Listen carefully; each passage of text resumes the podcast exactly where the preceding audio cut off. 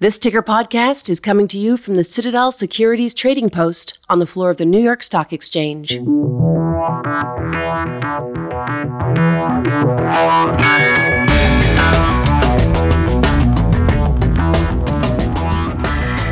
anonymous online assaults to nefarious short reports to short seller activism from the biggest hedge funds, it seems short attacks are here to stay.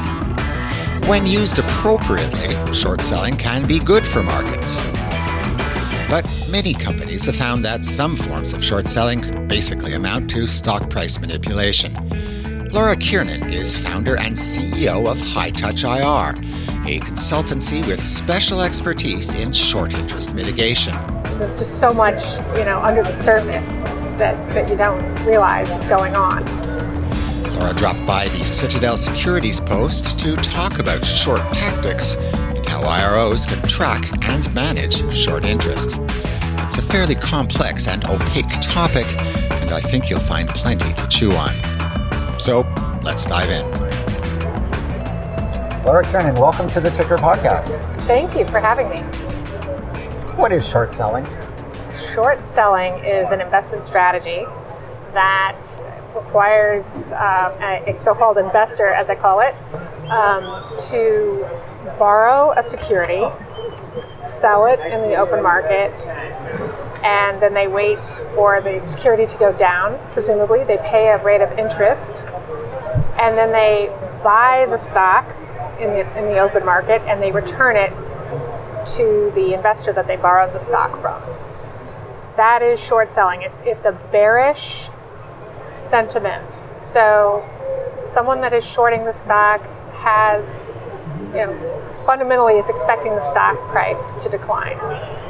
And so it's considered a bearish strategy. And there are different kinds of short sellers. Some you call predatory and some you call, or presumably are, um, part of the market, fundamental. Exactly. You've encountered a few predatory short sellers in your time. How prevalent are they these days? I think it's very prevalent. So when we look at money flow, just at a high level, where is where is active management going, actively managed investments? Some of it's going to E S G or impact investing. Um, this pool of active managed funds is, is getting smaller and smaller. Some of it is going to these short thesis strategies. We've seen growth in short thesis strategies um, in, over the past ten years, I would say. And there are also, uh, they call them long-short hedge funds. So a position, a, an investor will take a long position and they'll hedge it with a short position. And those are considered to be market neutral funds. And so there's just a huge amount of shorting that goes on in the market. The other thing is, is that where the short lending is coming from is also growing. So the indexes, if you look at Vanguard, Fidelity, BlackRock, as those funds grow, the passive investing, they are trying to generate additional returns by lending shares, which provides liquidity for short sellers. Short sellers. So they're also, there's, there's a lot of availability or liquidity for um, short sellers to, to to employ their strategies. Another unexpected in, uh, uh, outcome from the rise of passive investors, among yes. the many unexpected income uh, outcomes. Yes, because index funds aren't going to sell. They're just going to continue to acquire shares for the most part. So how do they juice their return and lower their costs? They lend shares to short sellers. How do you know if uh, uh, a short seller is in your stock? Well, the easiest way to know if a short seller is in your stock is to look at the twice monthly reported data that comes from FINRA. You can get it on Yahoo Finance, you can get it on Bloomberg, you can get it just about with any data service. Uh, th- these numbers are published twice monthly. Generally, it's it's also there, there are statistics surrounding short interest, which tell you how much short interest you have in your stock relative to the float, to other factors like the trading volume, how many days it takes to cover, and things like that. And you can you can look at a, a stock and their short interest and get kind of a risk profile from from the level of short interest, how many days it takes to cover that short interest. So it's not really rocket science to find out. No, it's not rocket science, but it is very opaque. So the disclosures around short interest are very opaque from an investor standpoint. There are, if you look at, in terms of reporting parity, an investor has to report their long positions. They don't have to report their short positions. So an I R O can look at their shareholder report and come up with, oh, I have one hundred ten percent of my shares accounted for. How is that even possible? It's possible because you have at least ten percent of your shares short, and you don't know who those short sellers are. So uh, it's very opaque from uh, an information parity oh, these standpoint. Databases, they won't they won't give you names. They'll they'll give you a ultimate number. Oh no, it's, they won't it, tell you who. It's typically very secretive. So short sellers generally don't like to be known as short sellers. It limits it limits them. If you're an investor relations person and you put your C E O in front of a short seller, and the C E O knows that you put them in front of a short seller, it's it's really a waste of the C E O's time in a way. At least in my view, it's a waste of time because you're you're sort of working against your own self-interest. And short sellers come back and say, well, you should try to convince me otherwise. And I say, no, actually, you have to buy my stock. If you're short my stock, you're stored buying power. This is like powder that can go off. And this is what happens with when you have a short squeeze. So when you have an imbalance and there's too much short interest in a stock, and some event happens to kind of trigger a covering, a catalyst that will trigger the covering, and there's not enough stock out there for them to buy back in it, in it, you know, in the time period that they need to buy it back, and they every time they try to buy the stock back, the stock goes up and up and up. That's called a short squeeze. That's called a short squeeze. And you, as the gentle, innocent issuer, you would like to see that happen. I would say it's really satisfying to have a short squeeze in your stock. Okay. Especially when it's for when the when the short position is derived from nefarious as opposed to fundamental reasons. So it's it's not good to drive a short squeeze when there are fundamental reasons for your stock to be down. Uh, But if it's nefarious, then it's it's very satisfying to get that out of your stock. Have you ever introduced a, uh, a, a nefarious uh, short seller to a C E O thinking they were a, uh, a, a wolf in sheep's clothes and uh, pretended to be a, a long? Yes, yes? Absolutely. I have, and uh, in many cases, it takes a long time to figure out who, you know, who's good money and who's bad money. So when you first meet with them, you don't necessarily know. That must be mortifying, though, right? When you find out and when you're C E O. It's it's mortifying. It's mortifying. It it absolutely is. So you, you never want to put your your executive in a position of vulnerability, especially in a. You know, it could be a public format, it could be a private format, whatever it is. You just, you know, I always make sure that I know who that C E O is meeting with before they go into the meeting. And I do as much homework as I can to find out what are the motivations of this person. I listen to the types of questions that they're asking. What types of questions would, would be the tip-off? So the best way I can tell an I R O to understand this, and really experienced I R Os will already know this, is the questions tend to be negatively slanted. Sometimes they're timing oriented and they're not long-term strategic often. So those are the three kind of clues. You know, is there a critical time period in which they need to know when there's a catalyst and when they're, when, you know, when when do they need to cover their position?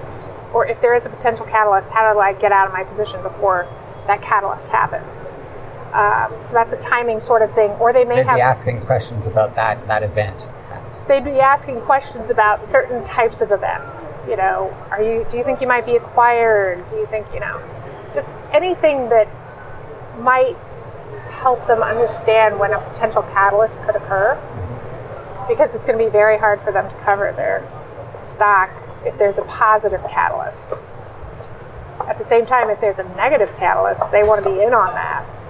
Um, with negatively slanted questions, what I'll say is uh, they, they, they, they, they'll look at your story and they'll pick three, three things, let's say, and they'll take what the company is looking at as a positive and turn it into a negatively oriented question like, you're building inventories, does that mean your sales are collapsing? Something like that. And you say, well, no, actually we're building inventories because our revenues are growing. But then what you'll see come across all the social media feeds are, you know, inventory growing, sale, you know, you know, watch out or something like that. But still, they, that's kind of, you just have to pay attention to their questions, unless unless you have, you know, your database, your little black book of, of, of who, who these people are, somebody who's new. That's right. Somebody who's new, it's hard to know. What I recommend is if you have any of the contact management systems, they will give you a profile of the investor. And you can look at the, you can't tell everything by the investor profile, but you can look at the funds that they manage. It'll, at a high level, tell you this is a market neutral strategy. That's a flag for short, you know, uh. short selling. Um, this is, you know, this company uh, uses derivatives, or this company, you know, there's some, or or, or uses a short strategy. They're short funds. Um, so you can kind of tell sometimes by the background of the investor. There are also certain investors that I won't name, but a lot of I R Os know who they are, who have reputations for being notorious short sellers. And so you just try to filter out who you're meeting with and not spend time with those types of investors. Let's move into tactics then. Okay. You've, you've identified a short seller. What can you do about it other than just do good R I R and tell people that whatever the short seller is saying is wrong and management is right?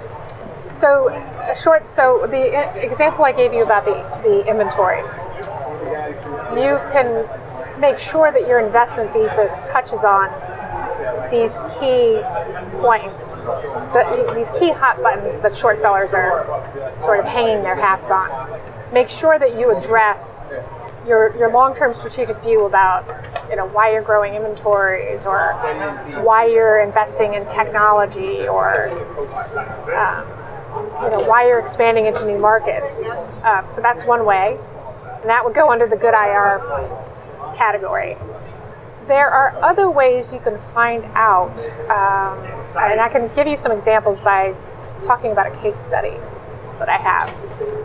Um, so one company that I worked for, all the, almost all the companies that I've worked for have had short selling issues, but one in particular was just, I would call it egregious.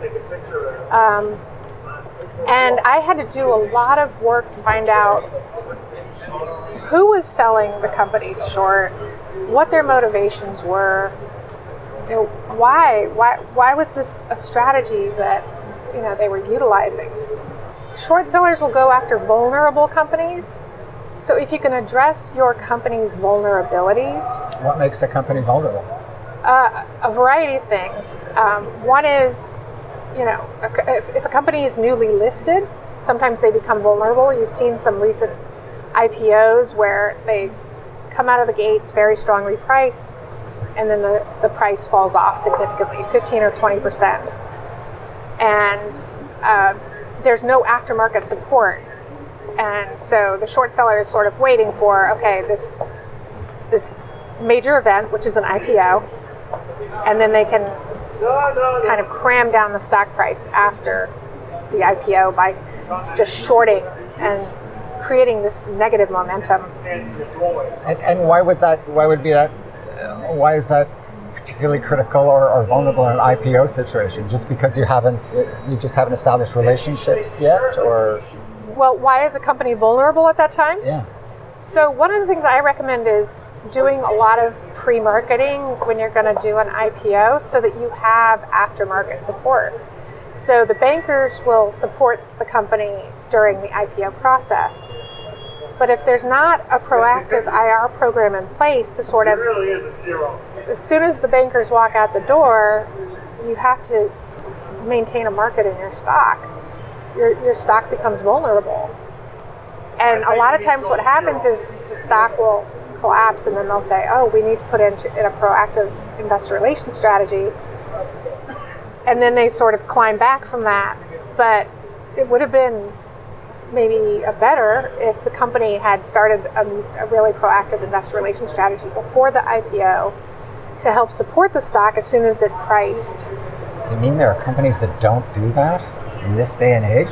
Well, I think so. I mean, it's interesting. I mean, there are a whole variety of reasons why stocks collapse after I P Os. I mean, if you look at Uber recently, uh, another company. Shorts are involved with them, with Uber? Well, short, most likely, yes. I mean, I can't say for for certain, but most likely shorts were involved in that collapse after the, the I P O.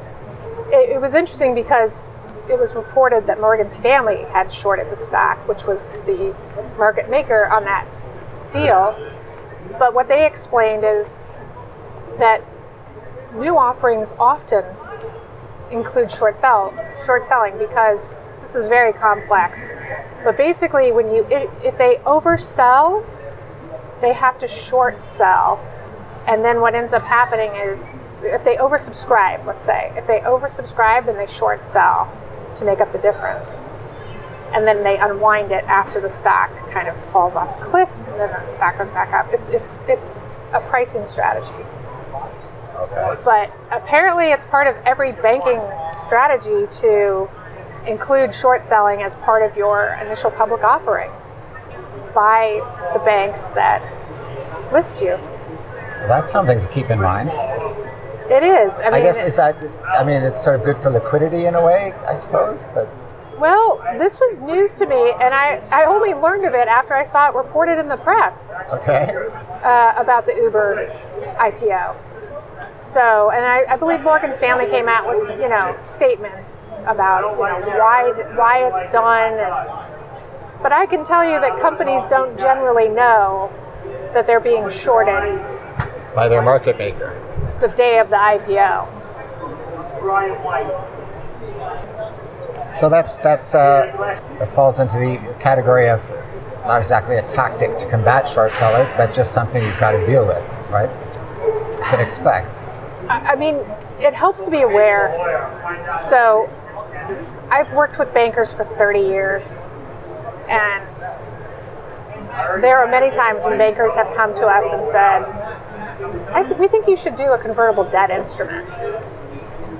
We think you should do, you know, whatever it is, and, and they'll have a very strong case for it, but they won't give you the opposite case, which is why you should do it. Hmm. And a convertible debt also is something that I do not recommend companies do unless it really makes sense for them, because when you issue convertible debt, there's, as part of the hedging strategy on the investor side, they will short your stock. So typically your short position goes up quite significantly when you do convertible debt.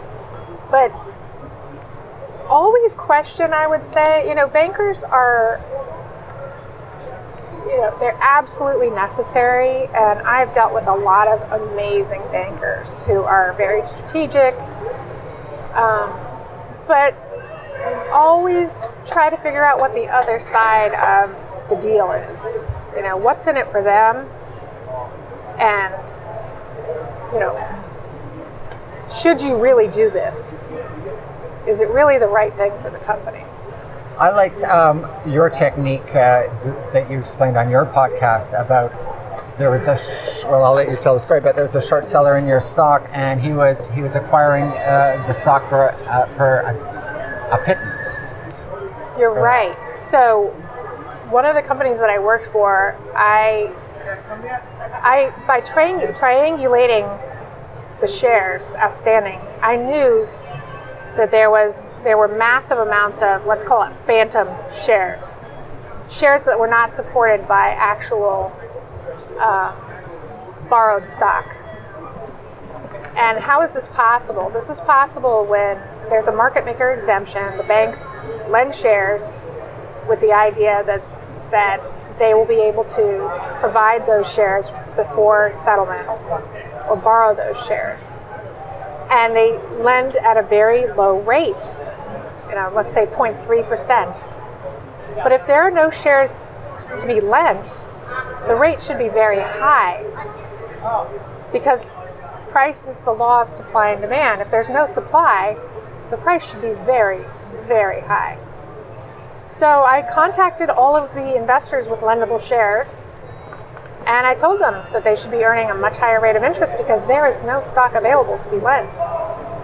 And they contacted the banks that they work for, and they got the rate up. And the rate in one week went from zero point three to something like twenty-eight percent, which then makes it much more expensive to short the stock. So if you have a high conviction short, if you really think for a fundamental reason that this stock is going to collapse, maybe you would be willing to pay twenty-eight percent interest because you think you're going to generate a return of fifty percent. But if you're not sure, or you're just doing it to kind of game the market, it will be too costly for you to maintain that position, and you'll unwind it. And so getting... And you'll never go back again. Or... Maybe not. Maybe not. Um, and then what ends up happening is when the rate spikes, there's a whole group of people that cover, which could co- so that can cause a short squeeze in itself. But if you can, if you can find out how much, how many lendable shares are in your in your stock relative to the amount of shares short, it will give you a clue as to what the rate, the lending rate, should be. Is that how can you do that? What's so your your exchange should provide you with the lending rate. Um, there are various services also on Bloomberg. You can you can use S three or uh, Market, um, which is out of London. I think they just acquired Ipreo, uh, and they have uh, a lot of information on lending rate, inventory, which they're not willing to give. So I did try to get inventory, but I was unable to get inventory from that. But I triangulated my own inventory. Um, and, and got the rate up. That must have been an interesting call. Oh, Everyone it was an was interesting happy, right? dozens of calls because I had I had first had to figure out what was going on, and then I had to call the right people. Well, I had that. And, and they were happy to get your call because they just suddenly they made a lot not, of money. Yeah. They were not happy to get my. I mean, well, the investors were happy to get my call. Yeah, that, yeah. They were thrilled, but the short sellers were not. The banks were not. So, you know, it was easy money for them.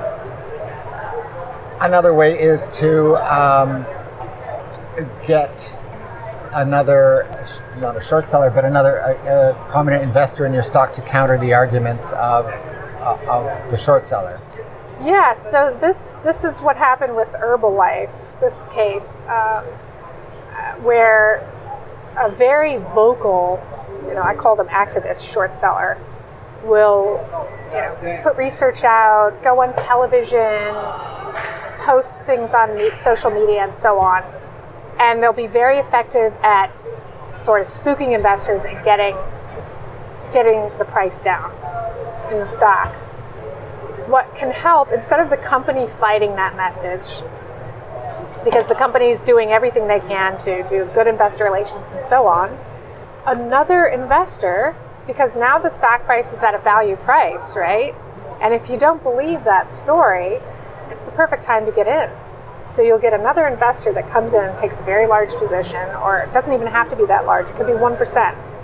And then they are also activists, and they're very vocal in terms of the story. And I like to, like sometimes management comes to me to ask me, how can I get this short short interest out of my stock? Like, shouldn't I report this to, you know, the stock exchange or FINRA, or call my lawyers and sue them, or publicly humiliate them, whatever it is. And and I always say, in my experience, the best way to get short interest out of your stock is to penalize short sellers economically, and they will naturally get out of your stock because they can only hold this short position that they're losing money on for a certain period of time.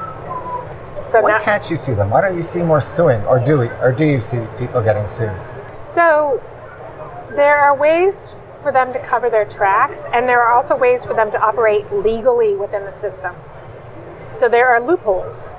There are there um, some of the loopholes include, you know, these market maker exemptions, um, and I liken it to kiting. So the banks will lend shares that they don't have, then they'll take on a derivative position to be able to provide those shares. And it, it effectively rolls forward the position repeatedly. That's that's one way of doing it. Um, that's a loophole. Huh. So it's legal. Some of it is legal. There, it's it's it's on the border of what's legal and what's not. The banks can get fined for this. Fines are twenty-five to fifty million dollars usually. Um, but the last thing a bank wants is, you know, this front page risk of, you know, this was going on with one of their clients. So as a banking client, you're, the bankers are helping the company execute a certain strategy. And then on the trading desk, they're executing another strategy, which is basically neutralizing the position for them, right. um, and disadvantaging the company. But I'm wondering how... Again, pardon my ignorance, but but don't these guys get sued? Don't they go straight to the lawyers? So in terms of suing, uh, a lot of companies have tried suing. Like Overstock is probably one of the most notorious examples of uh, C E Os going down that path. I mean, the C E O... What happened there? Well, the C E O really became somewhat obsessive about tracking down who these people were, and talked about it on his conference call. Supposedly he sleeps with a gun at night. This became a very, very public situation, and it really didn't help their stock at all. And uh, so, right. and so you can go down the path of suing.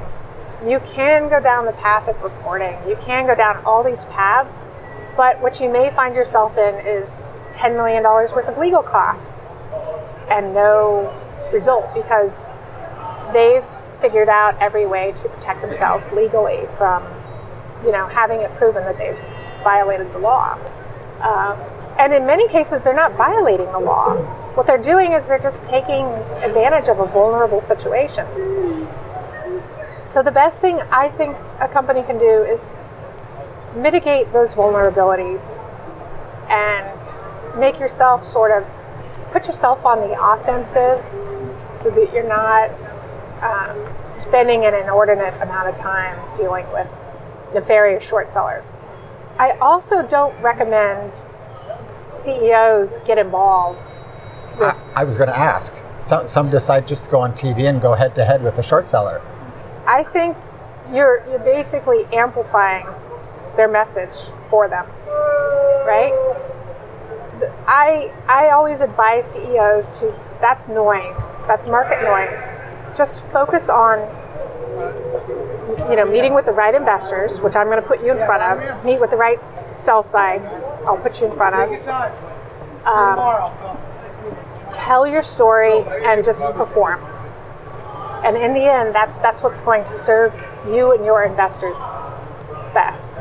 But you still, you, you do have to, up to a point, counter whatever nonsense perhaps the, the short seller is selling. You have to. So you have to have an opposite argument. So going back to the inventory situation, make sure your long-term strategy, your your investment thesis talks about why your receivables are this, or why your inventories are that, or why you've invested X in this technology, or, you know, how many years it's going to take for your drug to yeah. get through trials. Um, there are ways to address that in a positive way in your message, as opposed to going down the, the way that I, you know, the way that we started, which is the negative, answering the negative question. Try not to answer the negative question, answer the positive question, and why it's good for your company and your company's strategy. Kind of reframe the argument. Reframe the argument, exactly. To something more positive. What's your sense, how are regulators looking at this stuff? Uh, if if short sellers don't have to tell anybody who they are, and you have to do all this sleuthing, I understand in Europe they do, they have to, Uh, um, not sure about the details, but they, they do have to. That's correct. They do have to report in Europe. Uh, is there any movement here in the United States to? Well, it's interesting you ask. I am a NIRI national ambassador for the Washington agenda, and one of the topics that I'm very passionate about is disclosure of short positions. So there are there is there are a couple of laws right now, bills, I should say, bills that we hope will become laws. And we, I was there last year on the Hill with NIRI National in September, and I'm going again this September to help, you know, put forth the case, both with legislation, which is the Senate and the House, as well as the S E C. So we met last year with Commissioner Pence at the S E C, and we discussed this topic, as well as their um, finance committee. And we also discussed this with um, all for all states, because we had representatives there from all states, members of the House and Senate.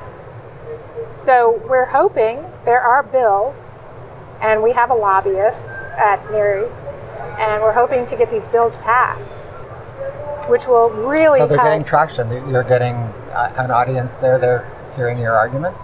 Well, they are definitely hearing the arguments. Oh. As far as getting the bills passed, it's it's hard to say. Do you have any kind of a timeline? It's vague. No? No. I don't know the timeline, no.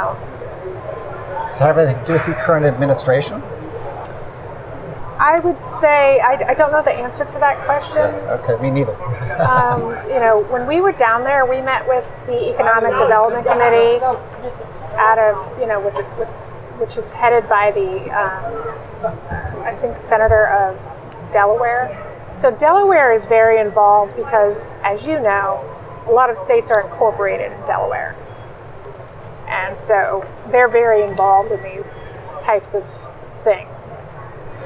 Um, but I do think we're gaining traction because we also have the Nasdaq. It's not just NIRI that's pushing these things. It's it's various investor groups, including the Nasdaq and, and you know, even okay. the N Y S E is supporting this additional disclosure.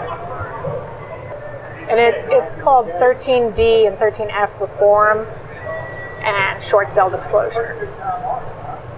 When we move into a bear market, um, are questions like that going to be more on the table? I, I'm guessing that a bear market would be a better environment for short selling. Well, let me tell you when it became top of mind for Congress in two thousand eight, when the banks, when Citibank went from fifty dollars to four dollars, when Lehman went to zero, when Bank of America acquired Merrill Lynch, when Bear Stearns was acquired, um, that is when it became an issue. So the interesting thing is that the banks were able to effectively lobby during that time to have eighty-eight banks and financial institutions eliminated from this naked shorting loophole. So this market maker exemption that I mentioned to you earlier, presently, the only companies, the only publicly listed companies that are exempt are financial institutions. So if we are to have another recession... Except meaning, meaning So, exempt from what? So when when when a short seller goes to a bank and says, I want to short sell ten million shares, and they say, well, we've got a million on inventory that we can lend you to sell, we have to locate the other nine million. Because of their market maker exemption, as a bulge bracket firm, they are allowed to close that trade and locate the other shares. But sometimes they can't locate the other shares. And in that case, either the trade unwinds or it remains as a naked short. And this is what the banks sometimes will get fined for, because it's illegal to have a naked short. You have to unwind the position. You can't leave it naked. Define naked short. That just means the bank the bank just says, oh, sorry, we're, we're not going to so, give you the, so the, the shares. The client, the client will place a trade to short sell. The bank will agree to provide the shares to sell, to lend. Some of them. And those shares never materialize, but they'll run the trade through. And your stock price will go like that. So this is how it's possible to short many more shares than are actually even available to sell. And when you have a very low rate... That's what banks do, they make money for nothing. When it's at a very low cost, zero point three percent, the bank is effectively lending shares that they don't have, they're not borrowing, getting interest, and they're charging a very low rate of interest to the short seller. And the short seller benefits because they have a low cost short. The bank benefits because they're getting the trading volume and the, and the lending fee. And nobody's the wiser because there's no disclosure around it. And they can just unwind it or use derivatives to hedge it out. Okay. Which is what happens like every quarter if a company, what happens on the day that your proxy, your, your annual date of record, is the one day a year that it all has to be cleaned up, because there has to be a fulsome, if you go back to the Broadridges and you know all of the you know the D T C, they have to reconcile everything. And if there are massive open positions on bank books, it will set off a red flag. So one day a year you can have this cleaned up. What one of the companies I did I worked for did was add in additional record dates during the year. So if you add in a quarterly dividend, there's a record date, your annual shareholder record date. So then you have five record dates, and then it becomes a little bit more like a hot potato. They, it's like they don't have to clean it up once a year, they have to clean it up five times a year. So there are you know little things like that. So the upshot of that is everybody knows where the shares are. And the consequence of that is, uh, what, you, you can identify the short seller, or, or? You can't identify the short seller, but the broker that executed the trade, if they don't, if, if, if the broker doesn't have uh, a clean book, it will it will show up okay. as a naked short. And they get fined, or, or they get? If it's egregious, if they're if they're doing it consistently, or it's egregious, then there are fines. Okay. Fines are usually twenty-five to fifty million dollars. It's a slap on the wrist. That's your free answer to my, my, my original question, but so in a bear market... So what's going to happen in the next bear market, if there's a sector that is particularly hurt, you know, let's just say oil, for example. If there's massive short selling in oil, more than what's available to short, the oil companies may rally together and go to Congress and the S E C and say, look what's happening to our stock. You know, you need to exclude us from this market maker exemption rule too. Um, so the, the, the concept behind the market maker exemption rule is brokers, market makers, have to make a market in your stock. So they have to have some flexibility in which to operate. And it allows things to be more fluid, right? Price discovery, more fluid. So it's necessary, but what the problem comes when there are more nefarious, you know, actors in play, you know, just really taking advantage of a vulnerable situation. You said you said there are vulnerable situations, and, and I P Os can be vulnerable situations. And why is it that it's all, always the biotechs or the pharma companies that get that seem to be in the headlines? What's special about them? So biotechs are interesting. I'm only recently starting to work with biotechs, but they are particularly vulnerable. You know, one thing about biotechs is that their cash flows are way off into the future. Oftentimes also they don't have management that have public company experience. And going back to you don't know what you don't know, sometimes these public, these newly public company and C E Os, which maybe are, you know, at the top of their fields in, in biotech, they're now dealing with predatory types of investors. And they just, they're vulnerable. They get taken advantage of. Because they're new and, and, and they're well, biotech. Well, they're new and they, and, and, and the, they may be meeting with the wrong types of investors that will okay. take advantage of their vulnerability. That's grist for the mill. What's what else do I, when you talk to I R, I R people? What do they not know about this, or, or, or what's what's? So let me tell you some things that might help you find out what's going on in your stock. Okay.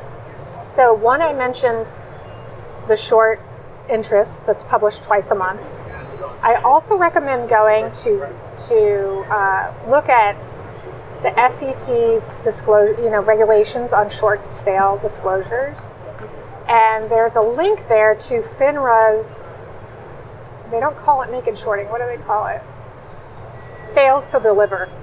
So if you go go to the FINRA fails to deliver file and do a search on your ticker and download the data over a period of time, and you will get a sense of how often your stock is failing to deliver.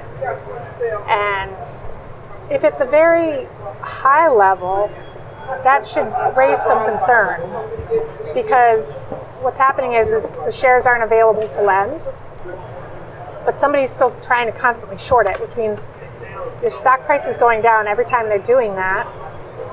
And maybe the, sh- the, the trade is getting unwound, but the price action is not getting put back, right? So your stock goes down the day of the trade, then it un- then it gets canceled two days later because it can't settle. But they don't put the price back up, right? So they can just, it's like they, you go, you fall down this hill and you can't catch yourself. So if you're constantly appearing on that list, you need to start talking to some people. You need to talk to people? I ch- talk to people. I would talk to uh, your exchange, which can help you, and they have, you know, A, a lot of advice about how to handle these things. So I would talk to your exchange. Um, but the, the, Can they help you identify who these people are? They well, the exchange can give you information on the lending rate for your short lending. Right. They okay. can give you various data points, and they can kind of point you in certain directions to help you, but they can't solve the problem for you. But you have to draw on a variety of sources to help you. Um, so I would look at the lending rate, the fails to deliver, the short interest, follow it over time, and see if you have an issue with your stock. And then, then you have to also look at your story, make sure that your story is as good as it can possibly be, that you're meeting with the right types of investors from a targeting standpoint, and that's essentially it. You can, if you have a really egregious situation, uh, like a Tesla, for example, there are additional data data that you can buy. What happened in Tesla? So Tesla, Tesla, wow, that's that's a long story, but essentially Tesla's C E O and founder um, made public statements that weren't supported, were factually incorrect. right? And uh, so the, the, the shorts really glommed onto that. But you could you you could only short as much as inventory as is available. You can't you can't go into this infinite loop of shorting, which is sometimes what happens. And and the only way to stop that infinite loop of this constant shorting um, is to start to go after who is behind these nefarious shorts. So there may have been fundamental reasons, which then, you know, spiraled into more, you know. But it sounds like these shorts, in this case, they weren't that nefarious. They were, they were reacting to to.